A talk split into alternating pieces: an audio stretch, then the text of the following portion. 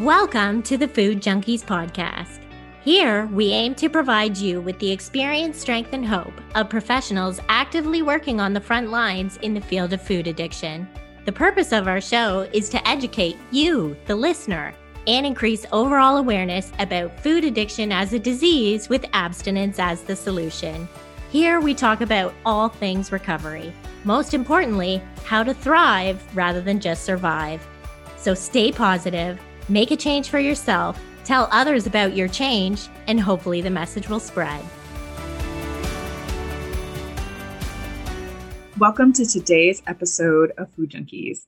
I'm Molly Painschab, and I am joined today by Dr. Vera Tarman and our guest, Dr. Marty Lerner. Dr. Lerner is the founder and CEO of the Milestones in Recovery Eating Disorder program located in Cooper City, Florida. A graduate of Nova Southeastern University, Dr. Lerner is a licensed and board certified clinical psychologist who has specialized in the treatment of eating disorders since 1980. He's appeared on numerous national television and radio programs that include the NPR Report, 2020, Discovery Health, ABC's Nightline, as well as having authored several publications related to eating disorders. He's an active professional member within several associations, and we are just so delighted to have him here with us today. So, welcome, Dr. Lerner.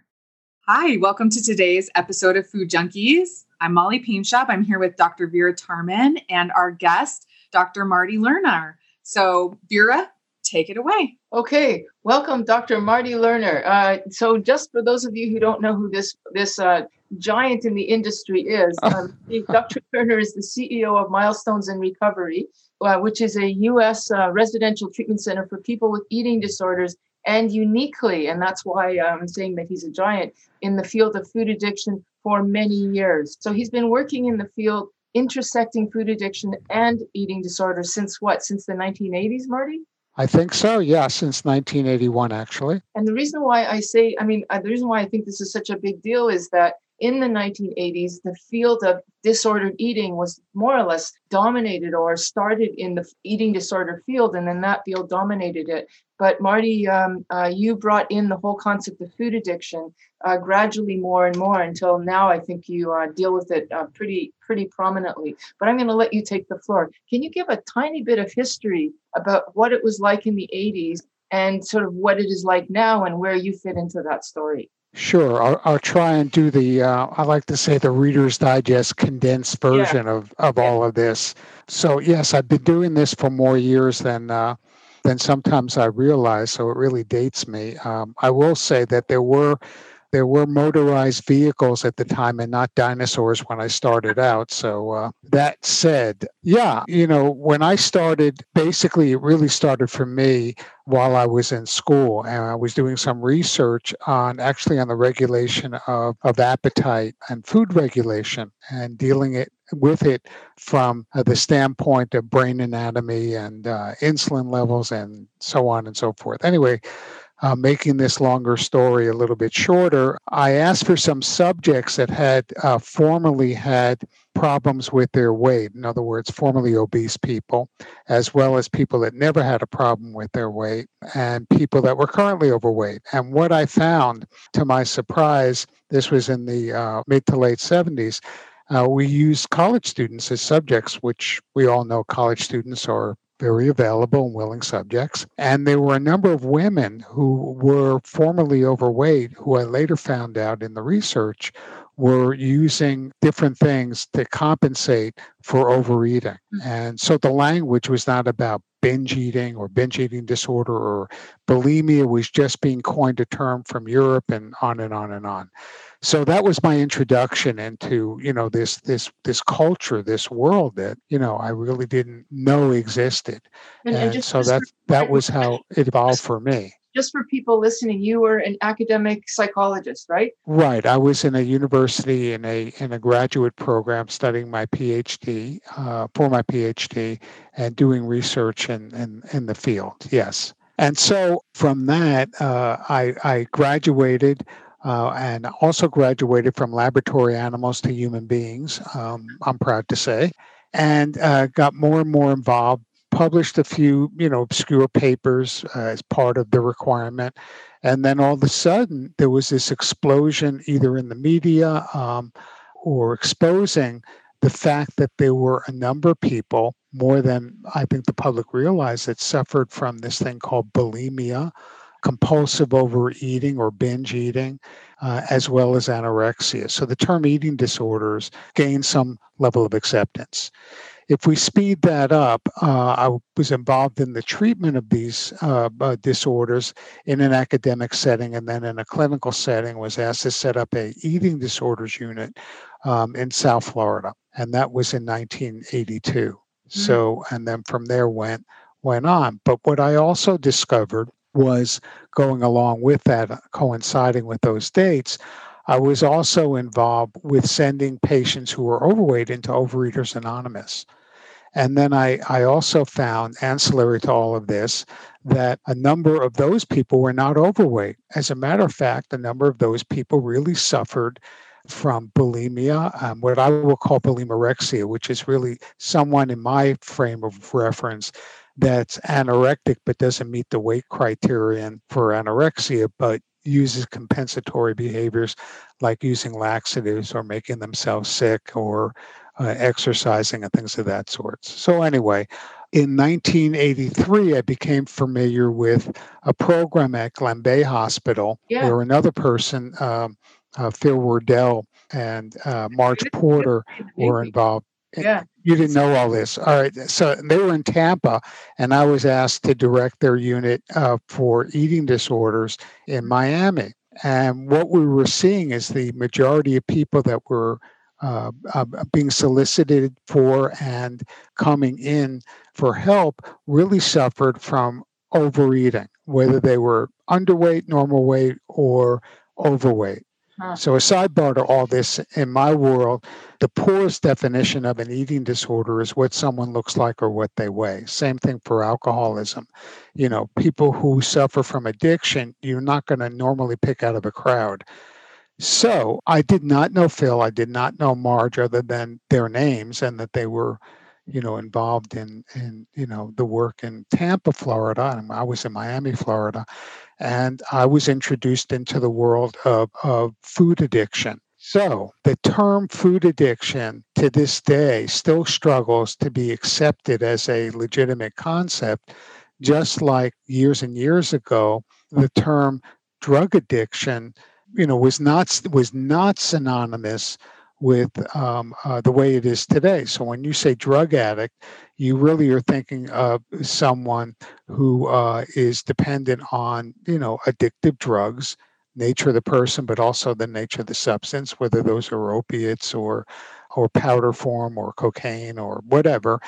And food addiction has yet to be looked upon in that light as well as it's is it possible to be addicted to food well not all drugs are addictive like people aren't usually addicted to aspirin or you know or vitamin pills or or other you know non-controlled substances.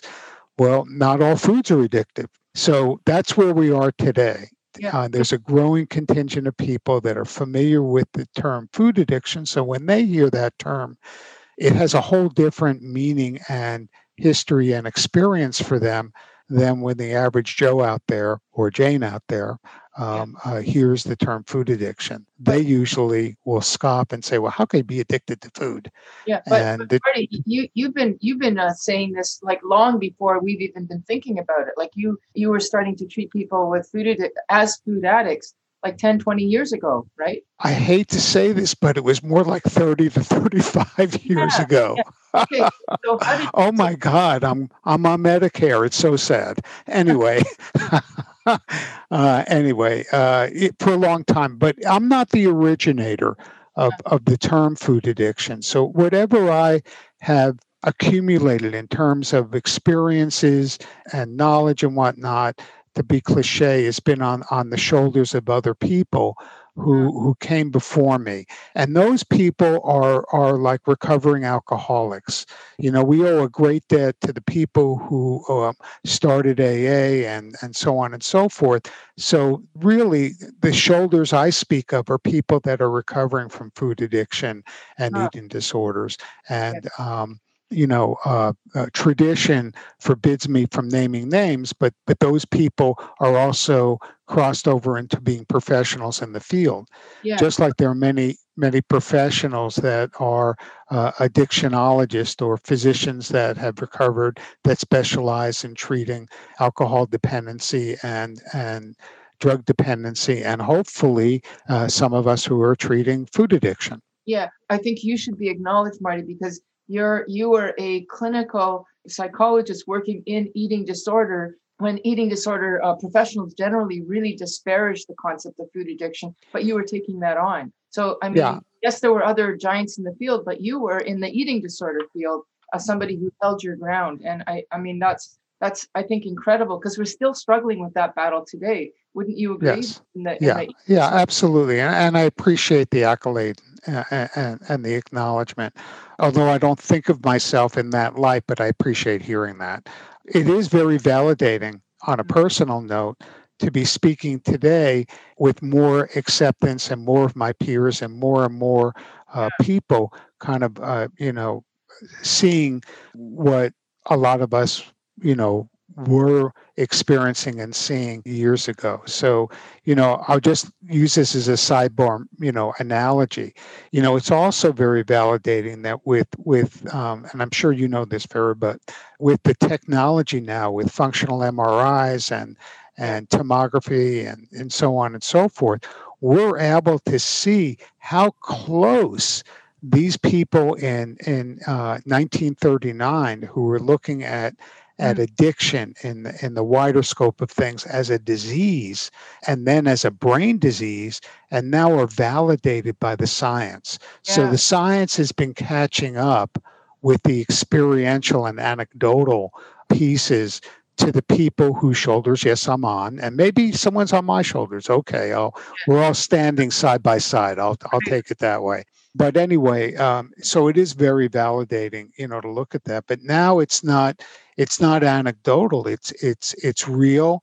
It's evidence based it's science. And and addiction is real just like um, uh, uh, drug addiction is real and alcohol dependence is real. We now know that food addiction is real and we also know that what people are labeling as process addictions or behavioral addictions like compulsive gambling or or sex addiction um, and so on and so forth that's real too Yeah. because the behaviors psychosomatically influence the biology and the biology Yeah. can also dictate the behavior so i th- i don't think we have to you know split hairs Yeah, Marty, uh, since you mentioned the concept of process addiction, let me just jump in and ask you do you think uh, that uh, the whole idea of um, uh, compulsive eating, not actually the substance, but the behavior of eating, like anorexic or bulimic, can actually be addictive, like uh, seen as a process addiction? Yeah, I remember our conversation in in, uh, in one of the conferences because I had mentioned anorexia and bulimia. So one of the things, you know, as a product of, of my own experience, you know, in the field, is I don't delineate between anorexia, bulimia, compulsive overeating, and food addiction. Ah. They overlap so much Yeah. that that in my world, I I see them all as addictive processes Okay. and the neural pathways and reward systems that we're both familiar with are identical. And some of the research is just showing that the subjective experience, let's say, of eating may be like a roller coaster ride, the way I look at it. Some people experience a roller coaster ride as exciting, and other people, like me, have a panic attack. And some people experience eating as pleasurable and rewarding. And there's a small contingent of people that experience it not as rewarding and exciting, but as terrifying. And and we can go on and on and on. So there's the nature of the person, the biology, and the setting.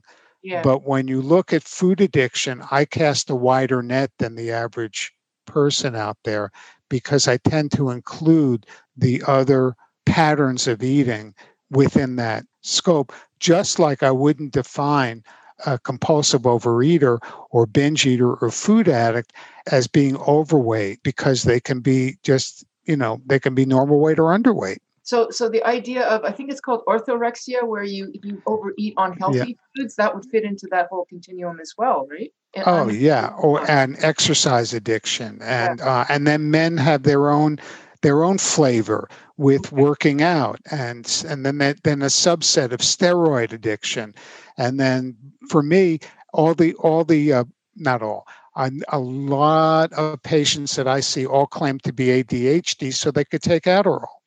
I mean, no. it's endless. Yeah. It, I yeah. mean, it's endless. Okay, so if you're calling it all um, um, sort of under the same umbrella or continuum, I mean, one of the reasons why the distinction is useful is because of the treatment. So if I buy the eating disorder model, we're going to have the whole moderation thing. We want to be able to just eat normally once we deal with the psychic distress. But with food addiction, we don't believe in that. We believe in uh, abstinence of trigger foods. So would right. you then, in your um, work, with your umbrella tell everybody that they have to be abstinent no there's no black and white. Part of the problem in addiction is dichotomous perception and thinking you know okay. it's either or it one size doesn't fit all I, I, did write a paper about about what's the difference between what we're talking about an eating yes. disorder and food addiction exactly. and the easiest way for me to put this is that um, and this is a generalization and whenever you espouse a generalization the exception always stands in front of you and makes you look silly but that being the case,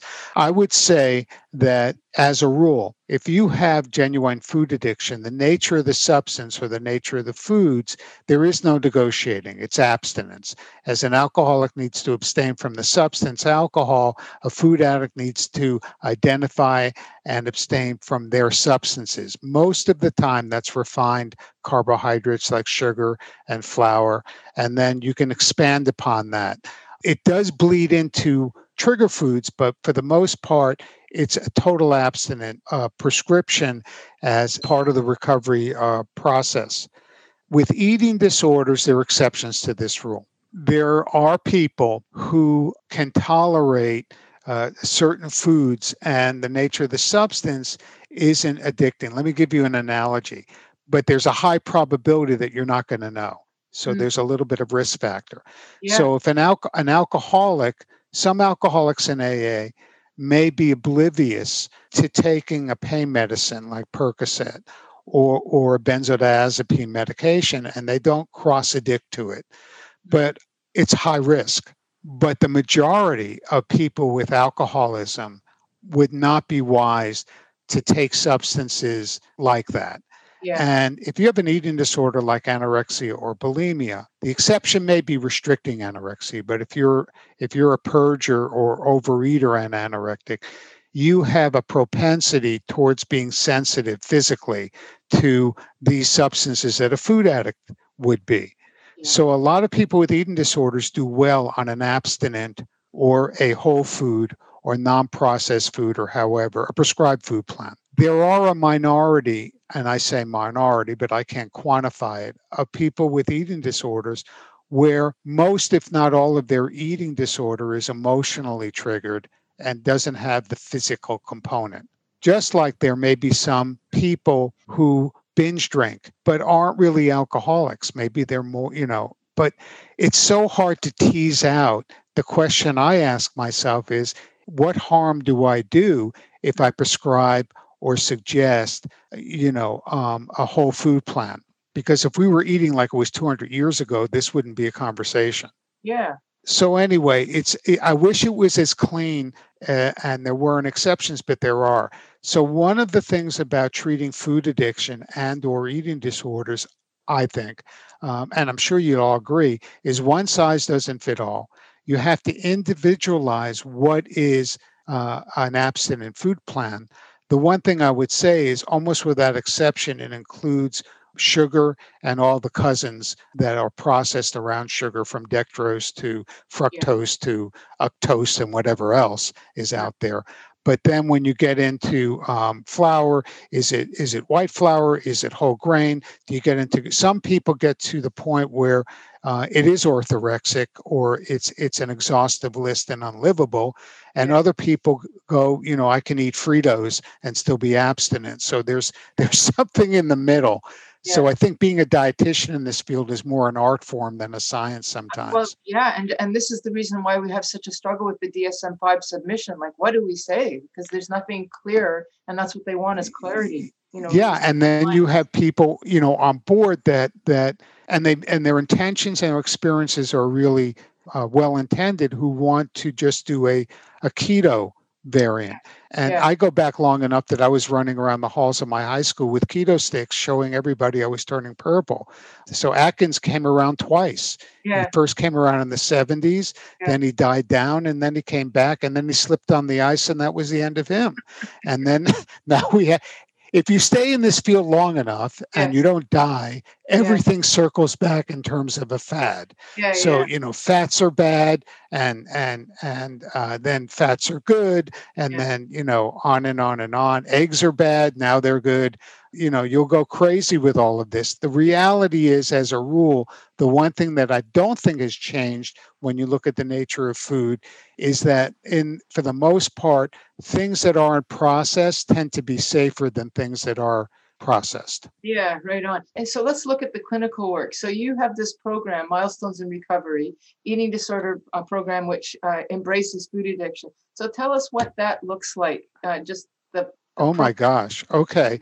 Yeah. So I'll do a little self disclosure going yeah. back a little bit. Okay. In, in the early uh, 80s, when I was giving a little bit of my history, I look at addiction as a generic term. So, on a personal note, I uh, was reared in school in academic research, but I also, you know, in therapy and all of that, was had a few mentors that were more on the um, Carl Jung uh, analytic persuasion. Yeah. So for them, a cigar is not always, you know, a cigar is not just a cigar. I don't know, you know, I ran down the street screaming when I understood what an Oedipal complex meant, and I, I couldn't handle it anyway. So when I uh, was dealing with my own stuff, I suffered with juvenile onset obesity. So eating disorders weren't a term. So I was reared on medication uh, uh-huh. uh, for that and so on and so forth. So my own recovery was a combination of OA attendance and AA attendance. And speeding this tape up in uh, before Glenbeigh, um, I, partic- I, I, was involved in uh, uh, uh IDAA, which is International Doctors and Alcoholics Anonymous, and PRN, which is the Physicians uh, yeah. Recovery Network in Florida. Nice yeah. And just to just to be clear, I was I was drafted. I didn't volunteer into the program. I was their number two pick. Uh, my roommate in treatment was Dr. Oh. Denial. He was in number one pick. anyway, I was in a program in Hattiesburg, Mississippi. Uh, it was a sister program to Ridgeview, and a man named Dr. Uh, Dr. Talbott. And so that program was a six month long program that's identical to the one I came back and started, uh, uh, which is now Milestones. So I took that formula and transposed it into treating food addiction. Ah. bottom line. The difference, though, is that there are more similarities than differences, but folks with eating disorders and food addiction, the ego structure is a little bit different. So there is a tearing down of the ego. I'm getting a little technical when you treat a lot of a lot of addicted docs because they walk on water as uh-huh. well as as egomaniacs with inferiority complexes. But uh-huh. people with food addiction, I don't see that as much. So you need to be careful that you're not shaming people, mm-hmm. and so that they're they're in an environment that's more supportive, less restrictive, more uh, structured, um, but at the same time addresses uh, some of the scar tissue and trauma uh, that usually comes hand in hand with eating disorders and is a little bit different from the chemical dependency world. Although I would say half the people we see come to us having been treated for chemical dependent problems because it's rare to see someone with only one addiction. So, milestones is what I call in vivo from the research language. Most treatment programs are in vitro, they're artificial. Anybody could be locked, given a food tray, told to eat this much or not eat more than this and be controlled. And in vivo is real world. So people live in apartments. They they uh, we try to make a therapeutic community where they're uh, learning to depend on each other rather than professionals. Attend support groups. They go grocery shopping. They learn how to prepare uh, abstinent meals. So we we do things so that the last day that they're with us and the next day when they uh, step down or go into uh, their their home environment is as seamless as possible. And that was my experience when i went through treatment you know for for alcohol and prescription med- meds. And now with the whole virtual world are, are, you doing the same thing now virtually or as much as yeah it's amazing. I mean there are silver linings in all of this but we're able to treat more people than we ever dreamed would, would be possible wow. because not everybody can go away to treatment. Yeah. And number one. And number two, in the virtual world, you can do and reach more people. So I hope they keep the rules the same because I can treat someone, you know, in Oregon, you know, without having to have our residential license in Oregon or have them leave their families to come to us. And when people are with us and they go home, they can stay, you know, in treatment in IOP or PHP, meaning they can they can be with us. They can share meals together if they have a tablet. So we have tablets now, I, I, iPads uh, in the apartment, so people can join in from home and and eat together because.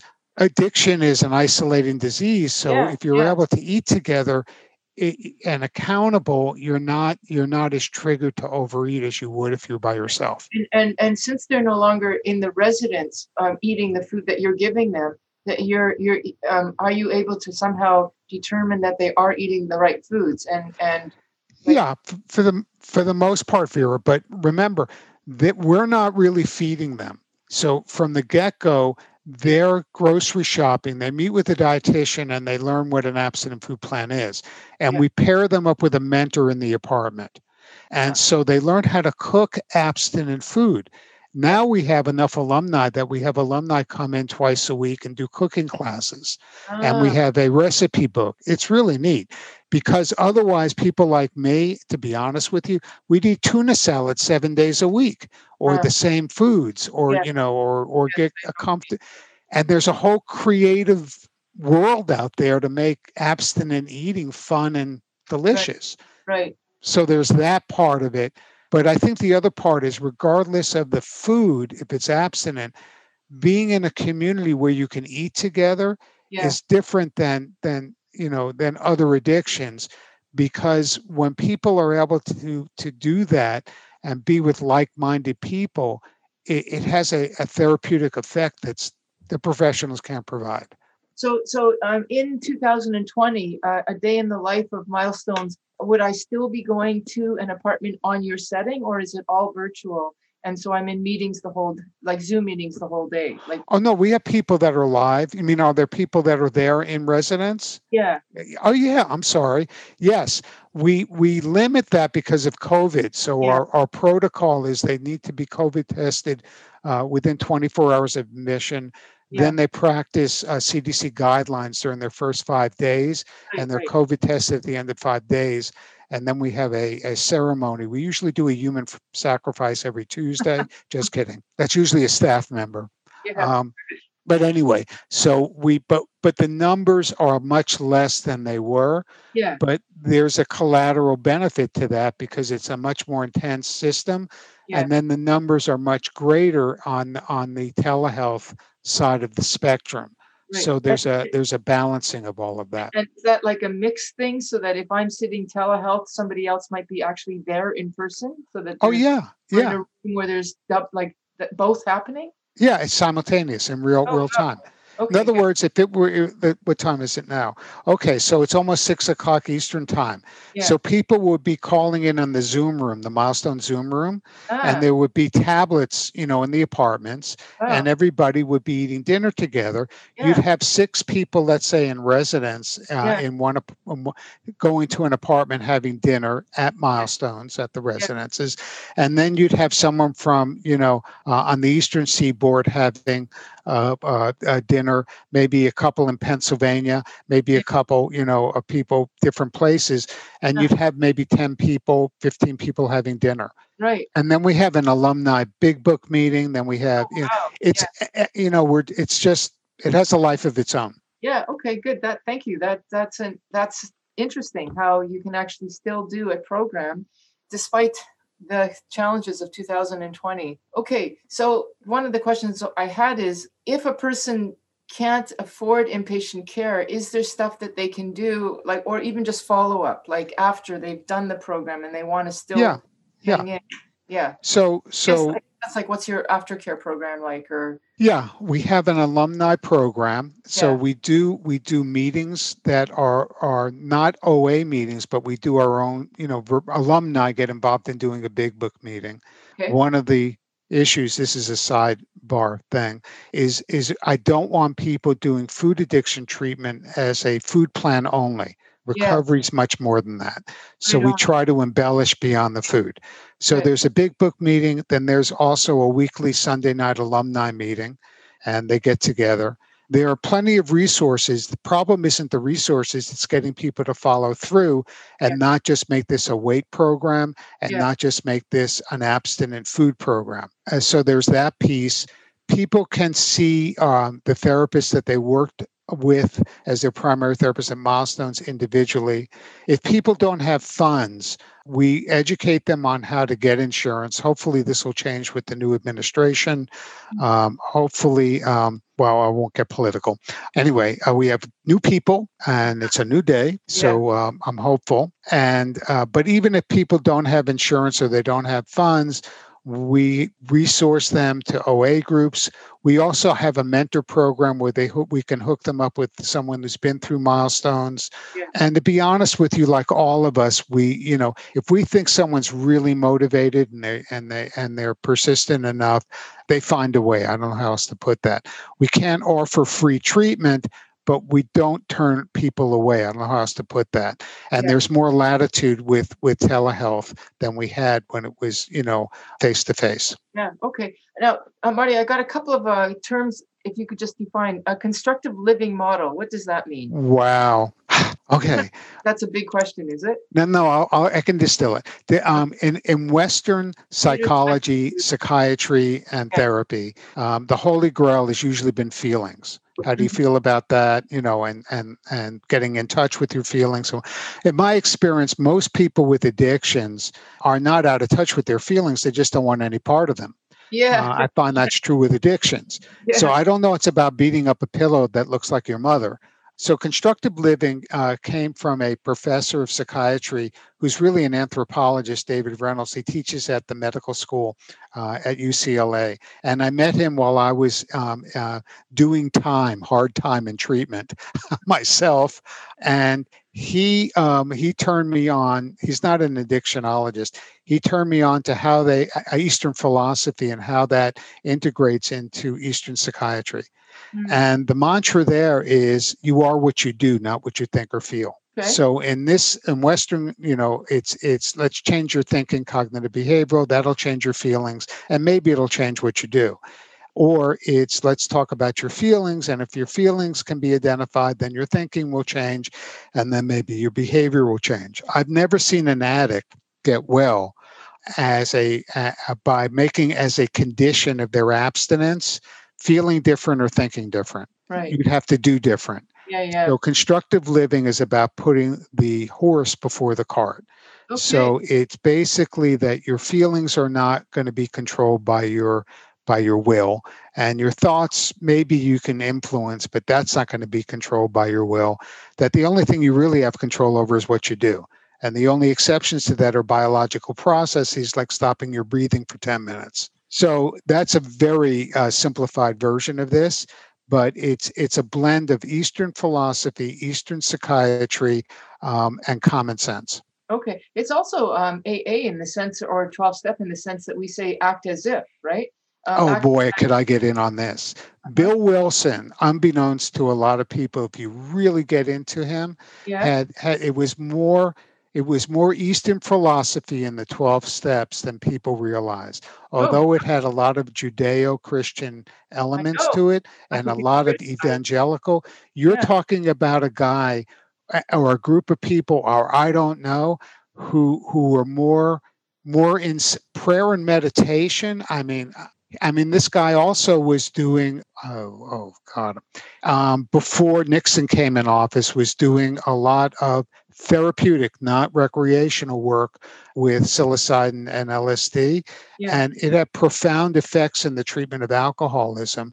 Now, John Hopkins um, and a few other places are picking up on that and using it, you know, therapeutically and MDMA. I won't get into all of this, but it's following science. It's not in the service of, of recreation. So his flavors of spirituality and his flavors of understanding the 12 steps and how it all evolved have elements that go beyond um, uh, just uh, Western culture. Okay. I'm impressed. Okay, so thank you. In another sort of area, treatment success. What's your definition of that? Yeah, that's a tough question. You know, in in in the world of research and science, it's it, it's a tough one because in the whole world of addiction and mental health, you're dealing with self-report. So mm-hmm. if I could if I could take a um, a blood sample and then tell you, well, this this element, you know, you know, shows before and after uh, it's very hard to do. So you, when you're relying on self-report, you get an exaggeration of success. So if you do a telephone survey to alcoholics, no, you know, decent recovering alcoholic, you know, uh, or recovered alcoholic or uh, relapsing alcoholic is going to be totally honest. You know, so you're going to get people that are so ashamed that they've relapsed, they won't tell you or they won't participate. And those that are successful will participate. So if I said to you of those people who returned surveys or responded, the success rate is like 88%, it's a false number. However, what I would say um, is that the attempts to look at uh, success rates in AA and NA and, and those programs, uh, they vary widely, but I would say it's probably similar to those programs. But I will say this: it's it's it's probably over 80%, if not higher, of those people that continue to participate in some recovery activities. Right. So basically, it works if you work it, and you have to work it. That, you know, it's not a scientific, you know, statistic, but no. it's the most honest one I can give. Yeah. You know, yeah. and and for me personally and professionally, the way I deal with that is by seeing with my own eyes the people who are sitting in the Zoom meetings or in the face-to-face meetings or or that I interact with. I mean, yeah. that's you know, but I don't know. You know, I don't think anybody has an accurate number. Yeah. Okay. Uh, it does strike me as I, I, I might be, be being unfair here, but the uh, success rate, if you work it, is seems to be more successful than eating disorders, where there's a high re- recidivism rate. My guess is because we're not catching the, the food addiction piece in that. Yeah. Yeah, I think you're right. And, and I think it used to be that way with alcoholism, you know, in the 80s and whatnot, because then it was anything goes. I mean, there were heroin programs like Phoenix House that used to tell heroin addicts who were recovering, you can drink alcohol. Uh, yeah, right. Yeah, okay. Eh, you're right. You know, that, that, that if you're not addressing the the emotional as well as the physical as well as the spiritual components yeah. and you're addressing this as the eating problem only or the depression and eating problem only you'll have a much higher relapse rate than if you're if you're casting a wider net yeah. So just in summary, from what from what you, you're offering is you're coming from an eating disorder model, imposing on that uh, the addiction model and, and making the umbrella bigger. And within that, there's this uh, spiritual piece, this Eastern piece that you're uh, also embracing. And that that's if we do all of that, it can be an 80% success rate. I think so. And I would just add one asterisk to that, and that yeah. is that you need to keep an open mind. So you need a staff that's not going to shame people if Yeah. they're still abstinent from their eating disorder behavior, but but are eating foods that are not typically thought of as abstinent. Ah, Right. So so you don't want to shame people if something's working for them, although they understand have to understand the risks any more than I would want to shame someone in another fellowship if they were taking a medication that I didn't agree with. Yeah. Okay. Right. Okay. Because they may be part of that minority where it does work. Yeah. And that's that's good, Marty, for me to hear that because I do tend to be kind of rigid on that. And and you're right. There is. There are people who can. Okay. So Molly, did you want to take the signature question um, to sort of close us up here? Yeah, absolutely. I just want to make one comment about, you know, you guys having that conversation about, you know, the like recovery stuff. Like it can't just be about food plan, weight plan. There Yeah. also has to be this Yeah. recovery thing. And as a licensed mental health clinician and a licensed addiction counselor myself, you know, my anecdotal experience has also been my clients who come to me with alcohol, heroin, meth, I don't care what it Trauma. is, food, trauma, all the things. If they are doing a 12 step program, as well as working with myself or any other professional in the Right. community, their recovery, their success, however we want to label that, is so much bigger, better than anybody who's just doing, just coming to me once a week and can't get abstinent or can't get you know more than a few days at a time strung together. When when they're working that 12 step program when i can say wow what would your sponsor say about that? Or. You know, have you called anybody or when was Yeah. the last time you were to a meeting or what does the book say about that? But When I can use that as a tool with my clients and just kind of give it back to them, like they have to go back and they have to look at that and and they grow each and then they're coming back and they're like, wow, that I talked to my sponsor about that or I called somebody in program about that and I didn't pick up since I talked to you last Yeah. right so because they're reaching out and when they're doing that work so i just want to say you know you know thank you so much for pointing that out i think that's that's huge that we have to have treatment and recovery You Yeah. you make a very very very important point. We need to treat but also speak three languages.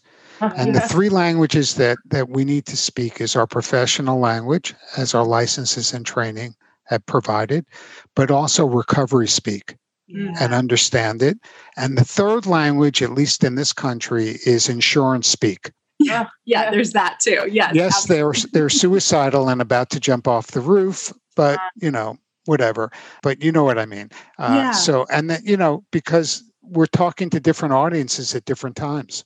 Yeah. Mm, absolutely you know thank you so much for for kind of just putting the nice little bow on that for us for sure so our signature question the, the thing we want to know from all of our guests is if you could tell a younger version of yourself even if it's just a five minute ago younger version of yourself right something about food addiction or food food recovery what would it be What would I tell myself? Oh, okay. I would I would try and frame it in terms of my having a disease and not uh, a shortcoming of my character or lack of willpower and and try to do battle with the voice in me uh, that calls it shameful and and try to tap into the voice in me that acknowledges and begins to accept that it's a disease that has a treatment that's available and use some kind of compassion towards um, being imperfect because I grew up, you know, I, and again, I, I don't mind saying this, you know, as a as a form of self disclosure if it'll help somebody. I mean, I grew up hating my body and hating that I was doing something that I didn't want to do.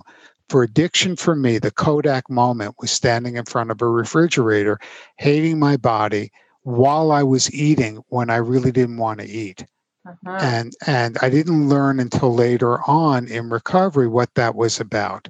So so that that that piece is what I would like to go back and take that kid and say it's not it's not you. You know you you it, you're you're sick, and you know and and this is what you need to do to get better. So that that's what I would like to go back and redo. Okay, well, thank you so much, Dr. Marty Lerner. Just for those of you who are listening, a reminder Dr. Marty Lerner is the CEO of Milestones in Recovery and has been working for, I guess, almost 40 years uh, Oh, I know, I know, it's a scary. I started when I was six. Working in the field of eating disorders and food addiction all this time, and so he's speaking from personal and professional experience. Thank you so much, Marty, for joining us. yeah, I, am so glad I didn't miss this, and I, I really enjoy talking to you guys. It's it's um, yeah, I, I, I need to be in touch with people in my tribe. That's the best way I can put it. You know, yeah. it keeps me it keeps me going. So thank you very much for the opportunity. Okay, thank you. Oh, and Marty, one last thing, and we'll oh, definitely oh, sure. put it in the show notes. But if people want to get, what's the best way for people to get yeah. a hold of you or find there, your information? There are two things I would say. One is, you know, go to the website like everybody else. It's milestones program, milestones plural, program one word dot org. And after you read Vera's book and her newest book, you can read my book, but you have to read hers first. Oh. Um, and what do you have? uh, anyway, uh, yeah. you could get it as an ebook. It's not, you know, it's not like something that's widely distributed. Um, it, it's just, it's just something that's available. It's my playbook. Okay. So it's a distillation of everything you're hearing me talk about, and that's the best way to get in touch. And then, you know, we'll go from there. Okay. Thank you so much. Thanks for joining us this week on Food Junkies Recovery from Food Addiction. Make sure to join our Facebook group, Sugar Free for Life support group, I'm Sweet Enough. You can subscribe to our show in iTunes or Stitchers. That way, you'll never miss an episode.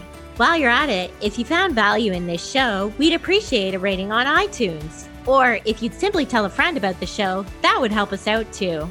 Don't forget to pick up your copy of Dr. Tarman's book, Food Junkies, which is available on Amazon. If you have any additional questions, both Molly and Clarissa are food addiction professionals and work one on one with clients. You can find their websites and email addresses in the show notes. Be sure to tune in every Friday when our new episodes drop. As Vera loves to say, the power is ours.